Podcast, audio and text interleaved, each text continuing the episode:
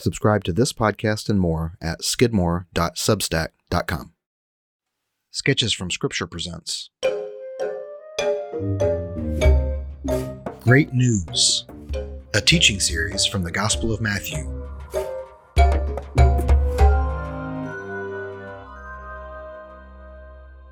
The Jewish nation had put their trust in the God of Abraham, the law of Moses, and the kingdom of David. But by the first century, they were under Roman rule, their moral culture was eroding, and it seemed their God was hidden away behind gates and curtains. Suddenly, an unknown manual laborer from a small village hits the streets with a fantastic announcement. The Gospel according to Matthew tells the story of a self proclaimed rabbi from Nazareth who took Galilee by storm, then Judea, then Jerusalem, then Samaria, then the whole Roman world to the entire earth. In his many teachings and stories, Rabbi Yeshua brings but one message Your heart and life can be changed because God, King of the universe, is right in front of you. So follow me. This is great news.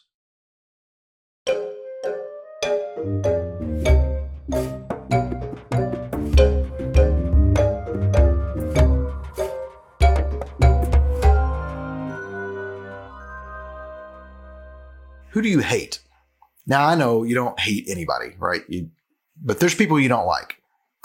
And I'm not even just talking about necessarily individuals that, that you don't like. Um, and sometimes there's people we don't like and there's sort of justifiable reasons, you know, why we don't like them.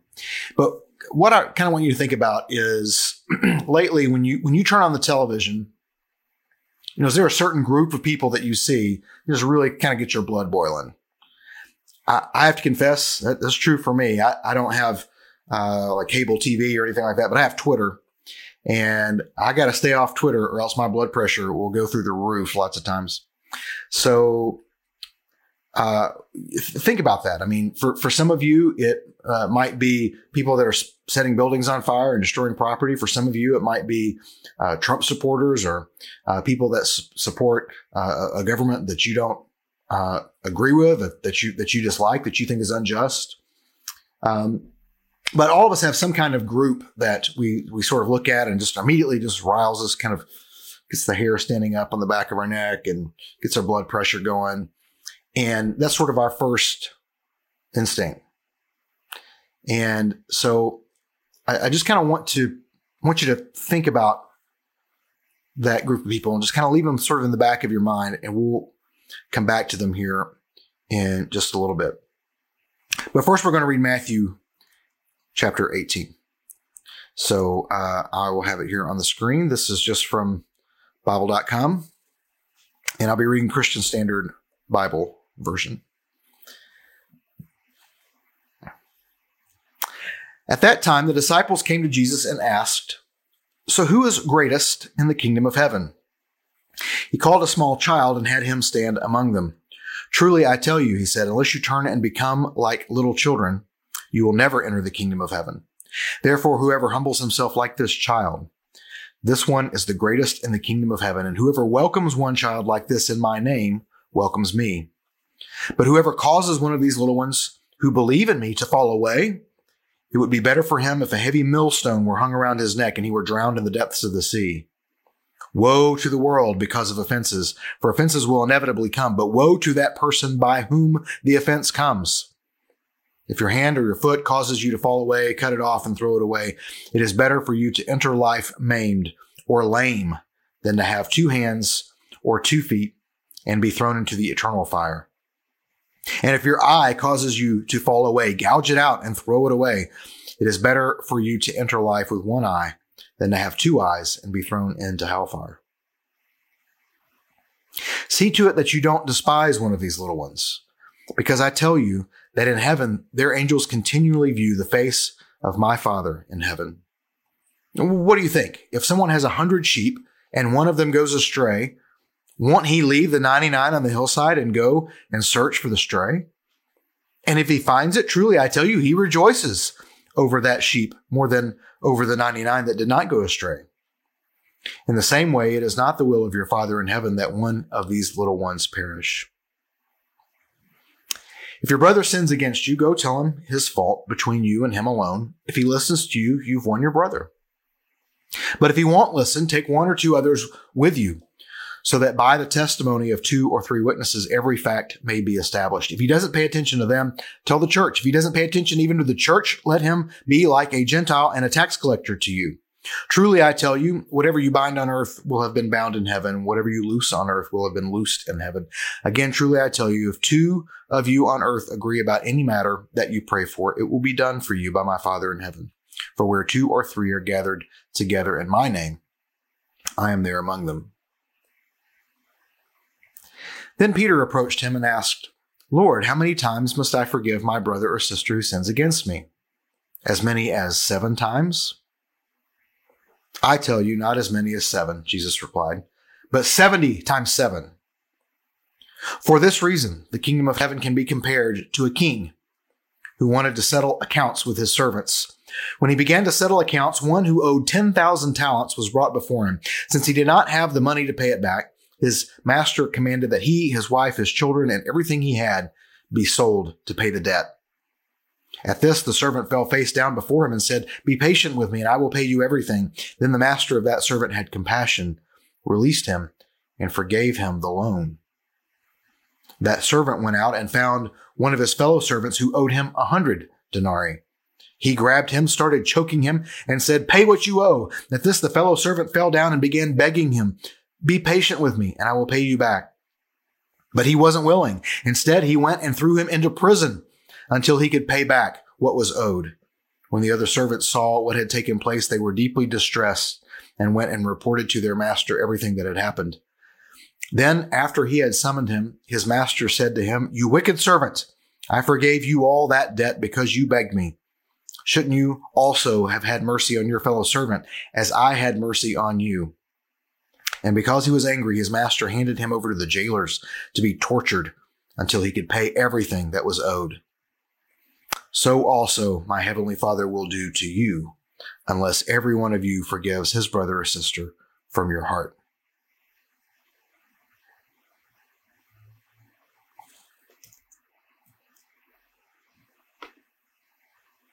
So, this is the fourth discourse in Matthew. We've talked that there are five discourses in Matthew. I've given them uh, some names uh, just so that we can uh, remember them all. And uh, the kingdom announced, kingdom authority, kingdom arrival, kingdom action, and then the kingdom age.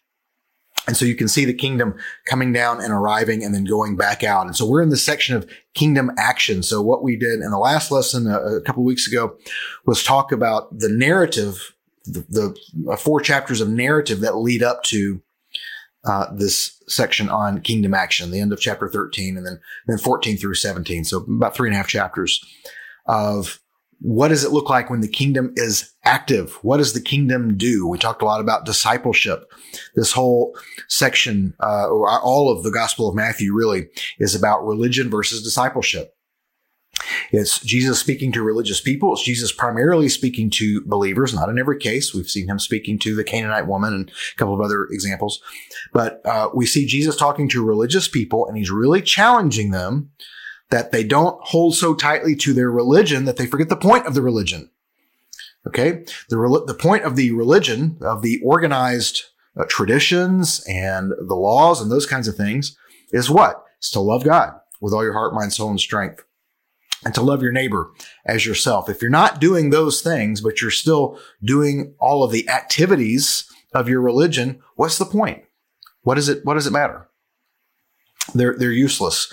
And so several times Jesus has said, uh, go and learn what this means. I desire mercy and not sacrifice. It's God commanded the sacrifices. So it wasn't that he didn't want them to do any sacrifices, but it's that it's not the sacrifice he wants. It's the mercy he wants. It's the gratitude he wants. It's the uh, humility he wants. That's what God is after. And so God is after relationship. God is after love. God is after really getting down to the deepest things in our heart and making them right and making them new. Constantly turning things over and making them new. At the beginning of this session, uh, at the at the beginning of this section in Matthew 18, one of the first things that Jesus says when they're talking about, you know, who's the greatest, Jesus says, unless you turn and become like little children, unless you turn, unless you change, unless you turn around, unless you repent, right? And that word, uh, what the word repent means means to turn around, to go in the other direction. And Jesus is telling his disciples, uh, presumably the 12, hey, the way that you're thinking, the, the thought process that you're going down, trying to figure out who's the greatest among you guys, you need to turn around from that and you need to become like one of these little children. So children in first century were not treated as children are today. Uh, in that culture and in that age, it was uh, very different. Our, our culture, American culture, 21st century American culture is very um, uh, child heavy, very child supportive. Um, our uh, television programming and our music is aimed at youth. Uh, money and commercials and marketing and these kinds of things are aimed at, at youth and at children. I know when I was in film school, your average moviegoer was a was a 12 year old boy, which is might explain why some of Hollywood's offerings reach the uh, level, the intellectual level that they that they do or or fail to. And so our entire culture is really child centric. It's really focused around children. And if you look at a lot of our churches, a lot of our churches are focused around the family, but particularly providing programs for the children. We have nurseries and we have children's ministries and we have uh, youth ministries and we have vacation Bible school. And we do lots of programs that are oriented for children and taking care of children. Why is that? Well, it's because of Christ. It's because of the, the principles of Jesus taking care of those who cannot take care of themselves. Children cannot take care of themselves. They are totally dependent upon their parents to be taken care of, their parent, their guardian, grandparent, whoever is taking care of them. Totally dependent. If a seven year old is going to go to school, somebody's got to take that seven year old, either a parent or they're they've got to be shown how to walk to school or uh, they're going to ride the bus, but someone's going to have to help them get there. If the seven year old is going to eat every day, someone has to provide food for the seven year old. Even if the seven year old can fix himself a sandwich or a bowl of cereal, uh, he's not going to be able to fix the, the meals that he needs to remain nutritious. And he's not going to be able to acquire the food because he's seven. He can't have a job. How's he going to buy food? Right. So a child is totally dependent on the people who are helping uh, uh, him or her grow up and mature. And so what Jesus is telling his disciples is instead of trying to figure out which one of you has arrived, which one of you has got it made, which one of you knows it all, why don't you realize actually you're like one of these kids? You're a child. Spiritually, you're a child. And you're totally dependent on someone stronger than you to help you mature. And you need to act with total dependence, or else uh, you're going to continue down these, these arguments that are not going to get you anywhere. So that's the first thing that we see in this text this idea of spiritual maturity, immaturity.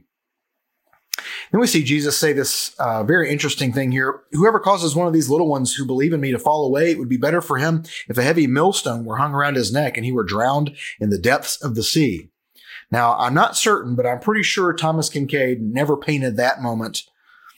No one has that hanging in their living room. You know, Jesus tossing someone into the sea with a millstone tied around their neck as they drown in the depths of the water it's not really a pleasant thought to think about. It's not the Jesus that we think about when um, we think about the, flannel board stories and those kinds of things. But these are hard words. They're they're very strong words from Jesus. What you might want to know is that having a millstone tied around your neck and thrown in the water was a common punishment for treason in the time. So uh, even in America, treason today is is can, can be punishable by death. It's considered the um, the utmost betrayal to your community, right? So you didn't just betray a person, but you betrayed your entire community. Uh, and really, treason it's not just your community; it's your it's your nation, it's your it's your whole people, right? So what Jesus is uh, effectively saying by saying this is the punishment that that is worth, what he's saying is if you lead one of these little children astray, then the punishment for you is the same punishment for treason because you are committing treason in my kingdom. You are doing something that goes against what I'm trying to do. And so Jesus is here with these children being dependent on him. And he says, if you shoo them away so that you can get your time in because you completely disregard this whole class of people, you are treasonous. You are doing the opposite of what I'm doing and you're going to suffer the consequences.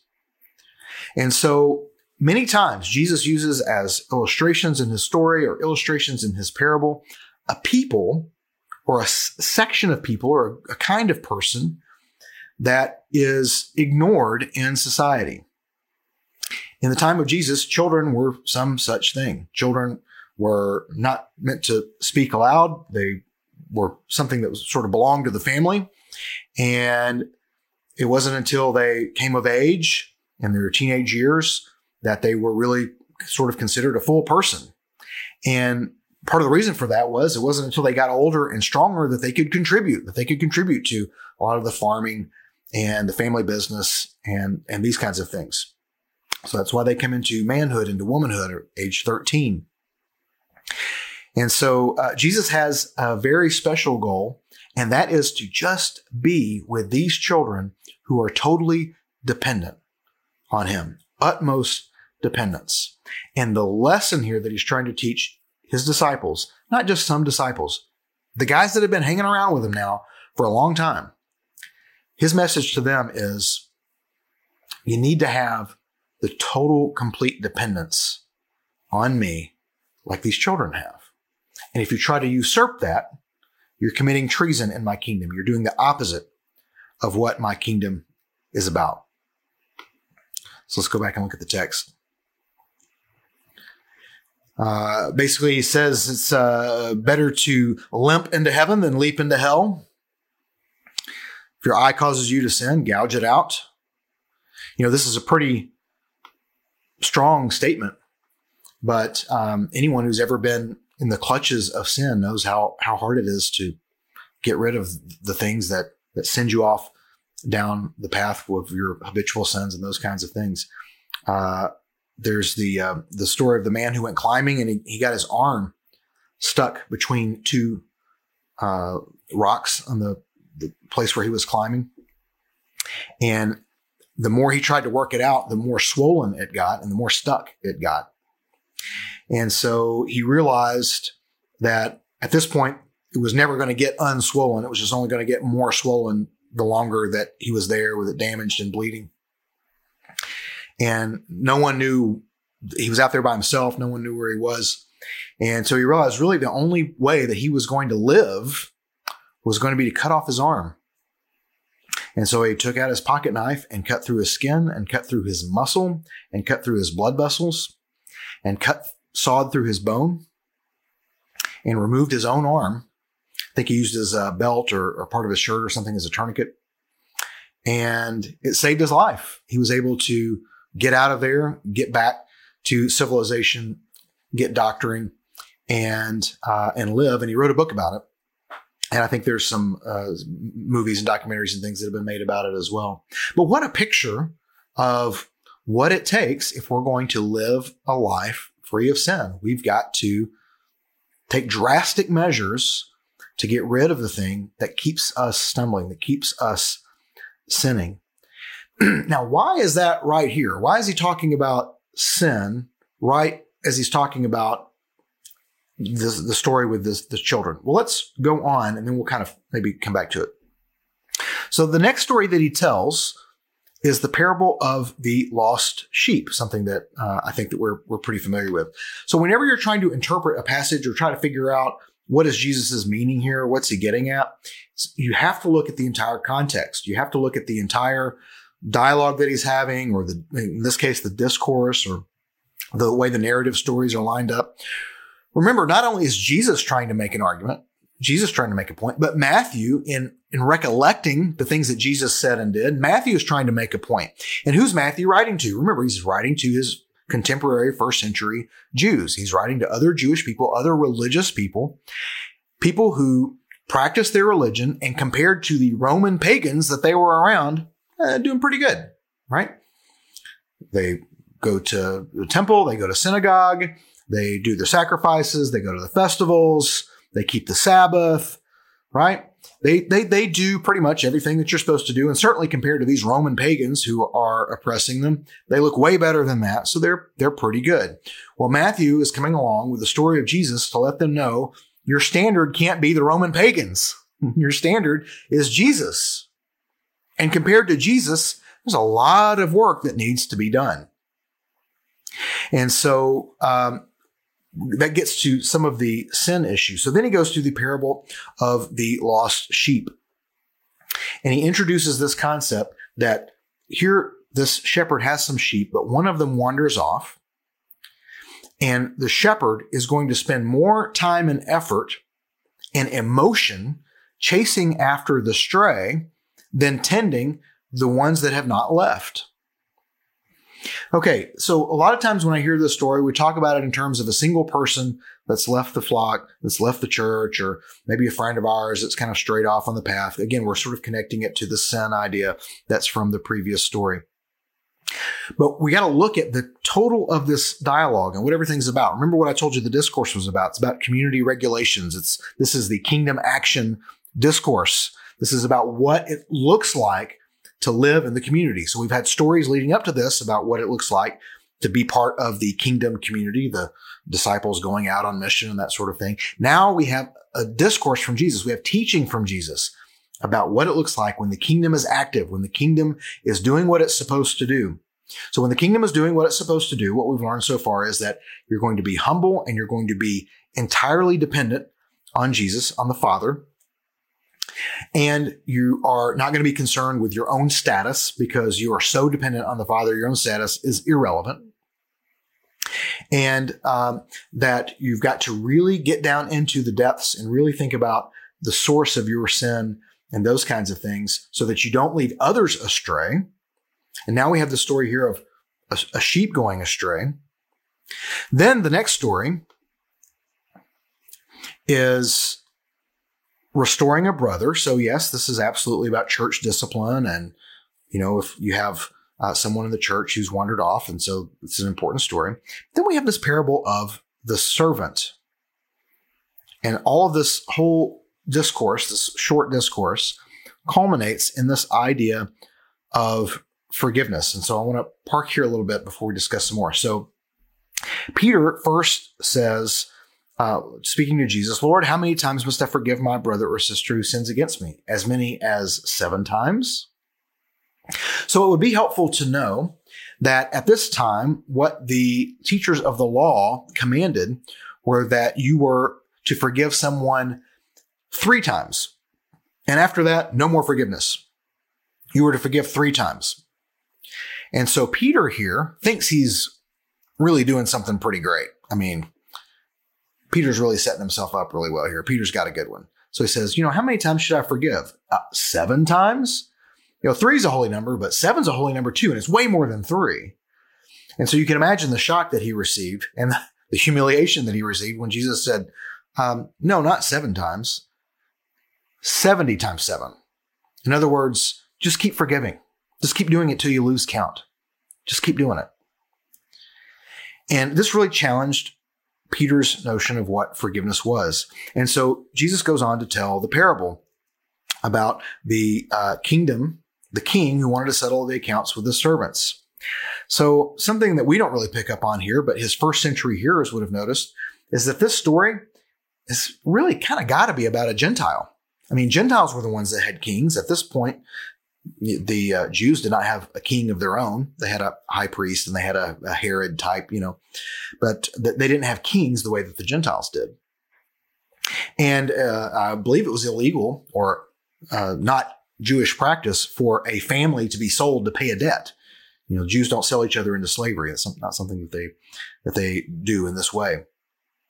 And so um, the uh, the servant bowing down, doing obeisance before the king. That was not something that was part of Jewish practice. That's not something a Jewish person would do. And so this story really it would have been clear to the first hearers it's not it's a, it's about a gentile these are gentiles in this story so you could just dismiss it and say well it's a parable and so jesus is just picking some people it, it certainly is very persuasive to pick a third party and tell a story about them when you're really talking about the person that you're speaking to it's much more effective for the person that you're speaking to because if they think about themselves, they get defensive, they can't listen. But if it's about somebody else, oh yeah, I can listen to that. Oh, I see that. Oh, they should do this. We go back to the the the David series and remember when Nathan comes and tells David about the the the man who stole the sheep and David gets incensed and Nathan says, "Hey, you're the man, David. The story I'm telling is actually about you." Of course, David can see it right away. Part of that is is what's happening here. Jesus has picked the Gentiles to sort of tell this story.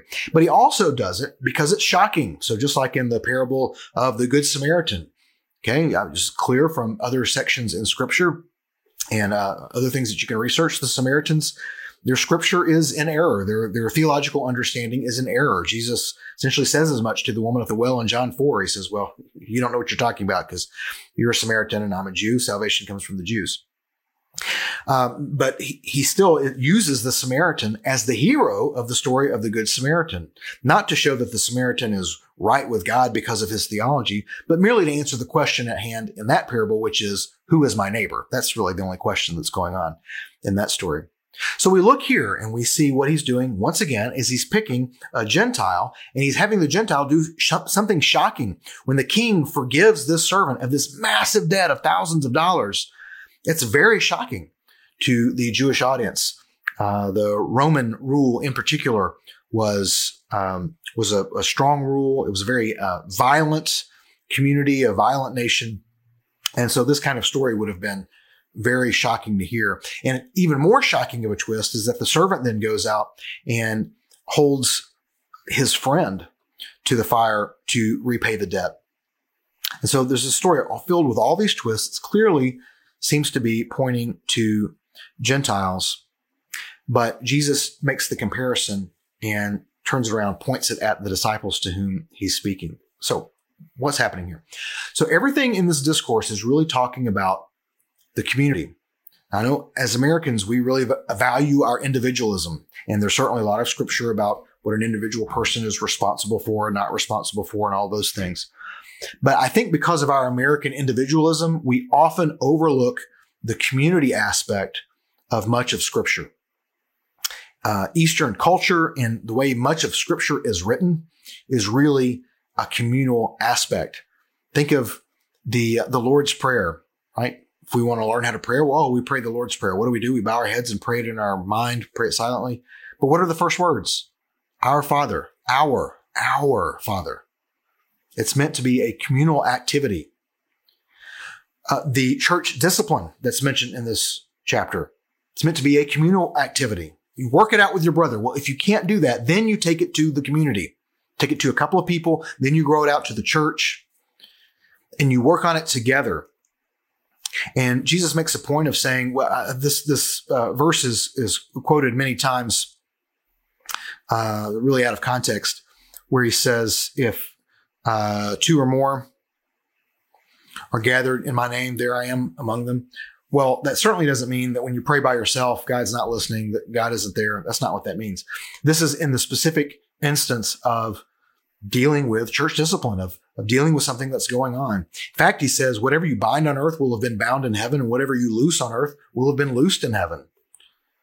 That sounds like an overwhelming amount of authority that Jesus is giving given to the church here in verse 18, we need to look at the the the tenses of the verbs a little bit. He says, "What I whatever you bind on earth will have been bound in heaven. Whatever you loose on earth will have been loosed in heaven." And the implication there is, I have already bound it.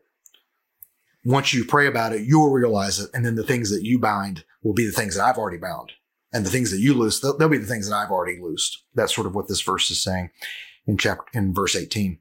And so what Jesus is calling people to do in um, the, uh, the church discipline scenario here in 15 through 20 is to do it as a community is to do it together. Why? Because of the relationship. That's why the first thing you do if somebody sins against you is you go to them individually.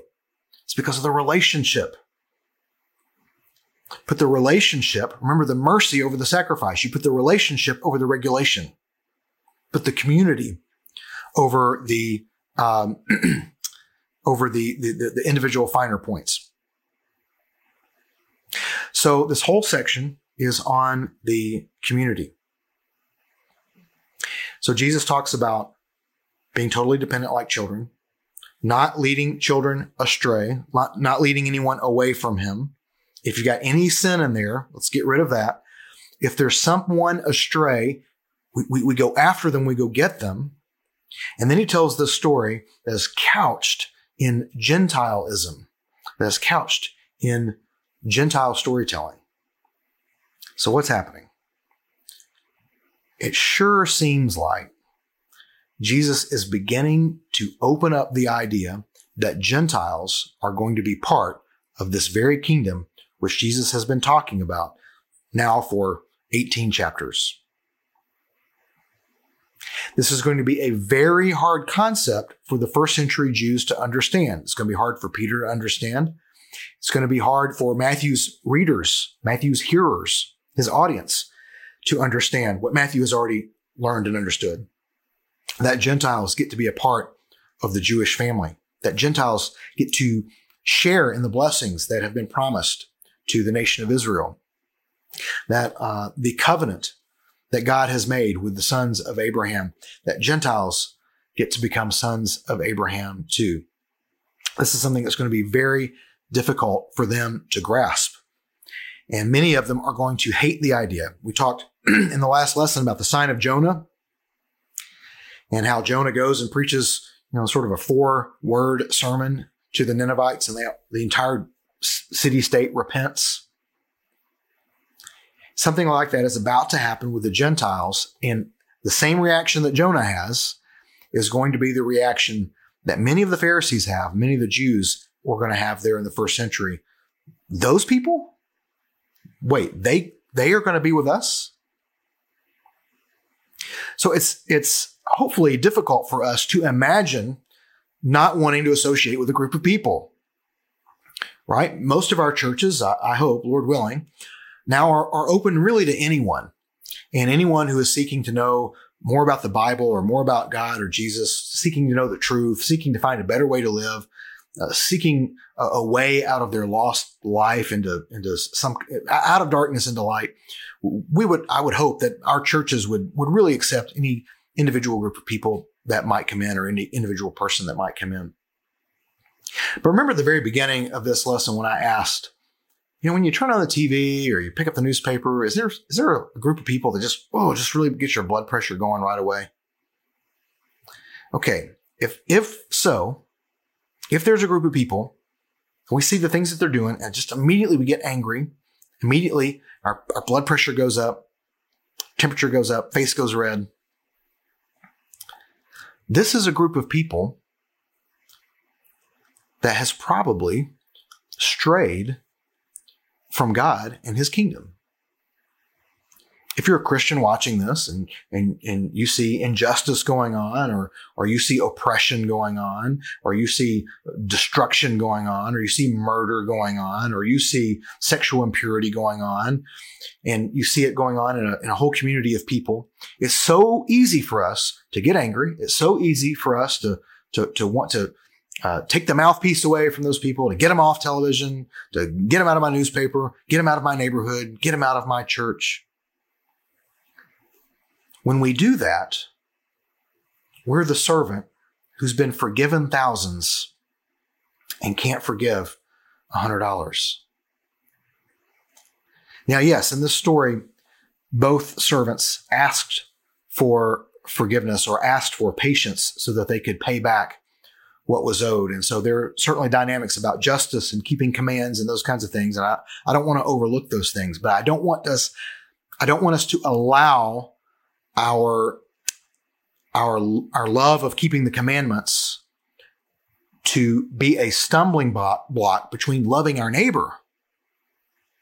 Because the whole law is summed up in loving God and loving our neighbor. So when we, we see something in the news, on television, in our neighborhood, in our community, at work, when we see uh, someone who, constantly makes us angry right away, that is where Jesus is saying, okay, that right there, you, you got to cut that off. You, you got to get, you got to get at the root and you got to pull it out because if you hate that person out of my kingdom, you are committing treason. And it would be better for you if you had a millstone tied around your neck and thrown in the sea. It'll be better for you if that happens to you than if I get a hold of you. That's what Jesus is saying. See now how all these stories start to go together? To really begin to interpret these stories, you've got to view them as an entire teaching, not just a bunch of piecemeal stories that have nothing to do with each other. It wouldn't make sense. Would make sense for Jesus to speak that way. Would make sense for Matthew to write that way. That's why the storytelling is so critical to understanding the passage. What Jesus, via Matthew, is trying to let us know is that there are groups of people out there that when we have resentment in our heart towards them, we are pushing them away from the kingdom. And that's the opposite of what God wants us to do. He wants us to be totally dependent on Him, a shepherd who goes after the strays, so that we can all rejoice greatly when the stray is brought into the flock and is in a place of peace, and is in a place of love, and is in a place of protection. That's what God wants. First and foremost, guilty will not go unpunished. But God, remember, is abounding in steadfast love to generation after generation. Won't let the guilty go unpunished, but he is slow to anger, abounding in steadfast love. We need to be totally dependent on that in our relationships. So when we see the person or the, the, the, group of people or the kind of person that immediately gets our hackles up, we need to start retraining ourselves. We need to turn around in our mind and in our heart. And we need to turn around and remind ourselves of what we've been forgiven. And because of that, the first thing that we need to start thinking about those people is how can I show them the love of Christ? How can the love of Christ get to them? How, how can I make myself uncomfortable? How can I leave my comfortable flock if I have to, to go after this stray and do uncomfortable things in order to make sure that the mission of the kingdom, which is the love of God, if the mission of the kingdom makes its way to these lost souls, to these lost people, to these difficult people, to these people that I admit right now, I have a hard time liking. I have a hard time wanting to talk to, I have a hard time wanting to associate with. It can be a difficult thing to think about. It can be a difficult thing to drop our pride and be able to do. But Jesus is letting us know better to limp into heaven than leap into hell. If you don't cut off the thing that is holding you back from growing the community, keeping the kingdom together, it's going to be bad news for you in the end. So, with that, I want to transition a little bit to the discipling handbook. So, I think many of you have the discipling discipling handbook. If you don't have it, I will put it in the comments right now. Um, well, I can't leave a comment right now, but it's at northboulevard.com slash DBS. And um, what you will find is this is the inside of it here. Let's go back to the cover page. It'll look like this. This is a PDF. It's a handbook that we put together of all our discipling resources at North Boulevard that we found useful. So it's sort of a Cliff Notes or a Spark Notes version of all the discipling resources that we've come across. And the focus of the book is growing disciples and, and planting churches. Really, it's mostly about growing disciples. Uh, planting churches is something that has to be done again on a community level. It's very difficult for a person to plant a church. It takes a team of people, it takes a community of people to plant a church. So this book is about discipleship. It's about where discipleship happens, what it means, what it looks like.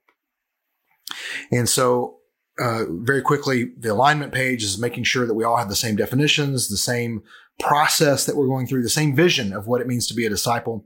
This page about a disciple is talks about Matthew 4:19 Jesus' says first words to his disciples, follow me, I'll make you fishers of men. It means that we're following Jesus, being changed by Jesus, committed to the mission of Jesus. That's what it means to be a disciple of Jesus. So if we're making disciples, this goes to Matthew 28, 19 and 20, which we'll get to in a few weeks. This is what we call the Great Commission, but this is Jesus' last words to his disciples before he ascends. And he says, okay, I, I told you I was going to make you a disciple maker. Well, I did it. Now you go make disciple makers. And so the text down here at the bottom on the left, disciple making means helping people trust and follow Jesus. That's what discipleship is all about. helping people trust and follow Jesus. That's what our, uh, that's what a discipleship community does. That's a church community should be a discipleship community. It's helping each other trust and follow Jesus in the family, uh, husband, wife, father and uh, mother and, and children. They should be helping each other trust and follow Jesus. Uh, in our ministries, in our classes, in our small groups, we're helping other people trust and follow Jesus. In our interaction with strangers, we should be pushing them toward trusting and following Jesus. If we're doing discipleship, it's going to have these seven things. It's going to have Father, Son, and Spirit. So God's definitely going to be at the center of it. Relationships are going to be at the center of it, both relationship with God and relationship with neighbor. It's going to be intentional. No discipleship is going to happen on accident. It's just not going to happen that way. It's going to have the Bible. That's how we know about God. That's how we know about Jesus. That's how we know really about human nature and what we need to do about it. Uh, so we've got to be using the Bible. There's going to be a journey if everyone is the same at the end of uh, a period of discipleship, then there was no journey. So it wasn't really discipleship. And there's got to be mul- multiplication. This is one of the most difficult things for the American church because once we get in a class, once we get in a small group, or once we get in a church, we like for it to stay that way. But what Jesus wants us to do is to break out, is to multiply and keep creating uh, groups so that the kingdom grows. The kingdom is meant to grow. We're supposed to go out and find those strays and celebrate over them until we have so many strays, our strays are going out to find strays. That's disciple making. And so those seven things are part of any disciple making journey. Discipleship context, we've been over this in lessons before. Large public context, a uh, 20 to 70 people is like a social context, like a class, a ministry, or a community. Personal, which would be like a small group. Transparent, which would be a disciple, a discipling group, discipleship group. Uh, this is going to be two to five people, same gender, where there's real vulnerability and accountability. And then divine discipleship, which is just you alone with the Holy Spirit, you alone with the Word, you alone in prayer with God. At North Boulevard, we tell everybody to get a community, a family, and a mentor. You're going to do the divine uh, section on your own, the public section that's you out in the world. But if you're part of a community, which is um, you know one of our campuses, if you're part of a family, some kind of ministry or class, or, and if you're part of some mentoring, if you're in a D group, if you're in those three things, what I tell my classes is if you have a community, family, and a mentor, you're going to grow. If you have all three of those things, you'll grow. If you have two of those things, you might maintain. If you have one of those things, you know, bye. We're not going to see you in six months. And that largely proves to be true over and over again. So make sure that you have those three things going on in your spiritual walk, a community of faith, a family where you can really kind of know everybody, and then some real mentorship going on in discipling groups. We've talked before about how a disciple grows from spiritual infant to child to young adult to a parent themselves, helping someone else go around this wheel. And we've talked about how to disciple. We've talked about some of these things. And so now I want to get to this page uh, here the, on the right, this idea of the person of peace. And I've talked about the person of peace before, but it applies a lot to what we're looking at here in Matthew 18. If you're going out, then you're going out looking for persons of peace. So, persons of peace, there's going to be two things here. I know the text is small on your screen. I wonder if I can make it bigger. Yeah, a little bit. Okay. Looking at this section really right here. so, this is uh, based around Luke 10, but we've also seen this in uh, the previous chapters where Jesus sends the disciples out on mission. And he says, look, if you find a place of peace, um, then stay there. If your peace is thrown back at you, then shake the dust off your feet and move on. And so Jesus is also telling them, don't take any uh, food or money, just or extra clothes, but um, eat what is given to you when you get there, these kinds of things. And so what Jesus is saying is, there's going to be someone who is prepared to receive you. People just did not really have extra in the first century. So if someone had extra, they're ready to receive you. They're prepared to receive you. Uh, God has made arrangements before you get there for them to have enough to receive you. And Jesus also says, Hey, I'm giving you authority. I want you to go. I want you to heal the sick and cast out demons and, and preach the word. They are going to be meeting needs in these communities that uh, where they're going. And so Jesus is saying, okay, they're going to be prepared to receive you and they're going to have a need that you can meet. So the phrase that I would really like for you to remember is this self appointed chaplain. The great thing about being a self appointed chaplain is you're self appointed. You get to decide and nobody else has any say so, right? So if there's a community of people that needs the love of Jesus, then just decide, okay, I'm going to be the self appointed chaplain of those people. Uh, a long time ago, I decided for, for a period of time that I was just going to be the self appointed chaplain of Boulevard Restaurant. And I went there and I got to know a lot of the guys and girls that work there. I got to know the owners. And like I say, I, have been through lots of different kinds of things in life with them. I've been through marriages. I've been through people whose um, relationships are falling apart. Uh, I've been through births and baby showers. I've been through uh, deaths and um, and funerals. I've seen uh, tragic, unexpected loss. I've seen long term sickness. I've seen people who have uh, overcome cancer. I've seen uh, people who have uh, succumbed to addiction. I've seen a lot of things. And a lot of those people have, have been in my home, have been, have sat on my couch. They've come here for, for a, a cookout, you know, like a party, or they've come here for uh, Bible study for a small group. But I just decided I'm going to make that my my parish. I'm the self-appointed chaplain of this restaurant. Uh, two young ladies I got to know in particular, Julie and Katie, and they ended up coming to my uh, small group. They had worked at the restaurant at different times and, and didn't know each other very well. They kind of knew each other from work a little bit. I think they overlapped a little, but once they got in the small group, they they bonded very quickly, and now they are best of friends. Uh, it was awesome to be able to baptize them several years ago. I thank God for saving them and um, the joy. This parable that Jesus tells about the lost sheep is so true. I love my Christian friends and I love my church here and I love everybody else that was in that small group. But the joy of baptizing Julie and Katie on, uh, I think it was April 16th, like a few years ago. I mean, that's, uh, it's just overwhelming. It's just wonderful.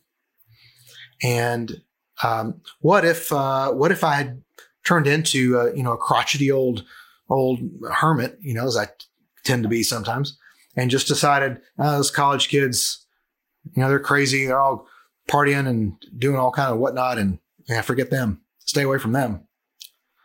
What if I'd said that? What, what would have happened with uh, Julie and Katie? Maybe God would have sent someone else in, into their life. I, I hope so. It's kind of like the story of Esther right? Mordecai tells Esther, hey, if you don't help, somebody else will, but you and your father's family are going to be in big trouble. And so I think it's the same kind of way with these communities around us. Oh, God might send somebody else, but he put you there and he put you near them.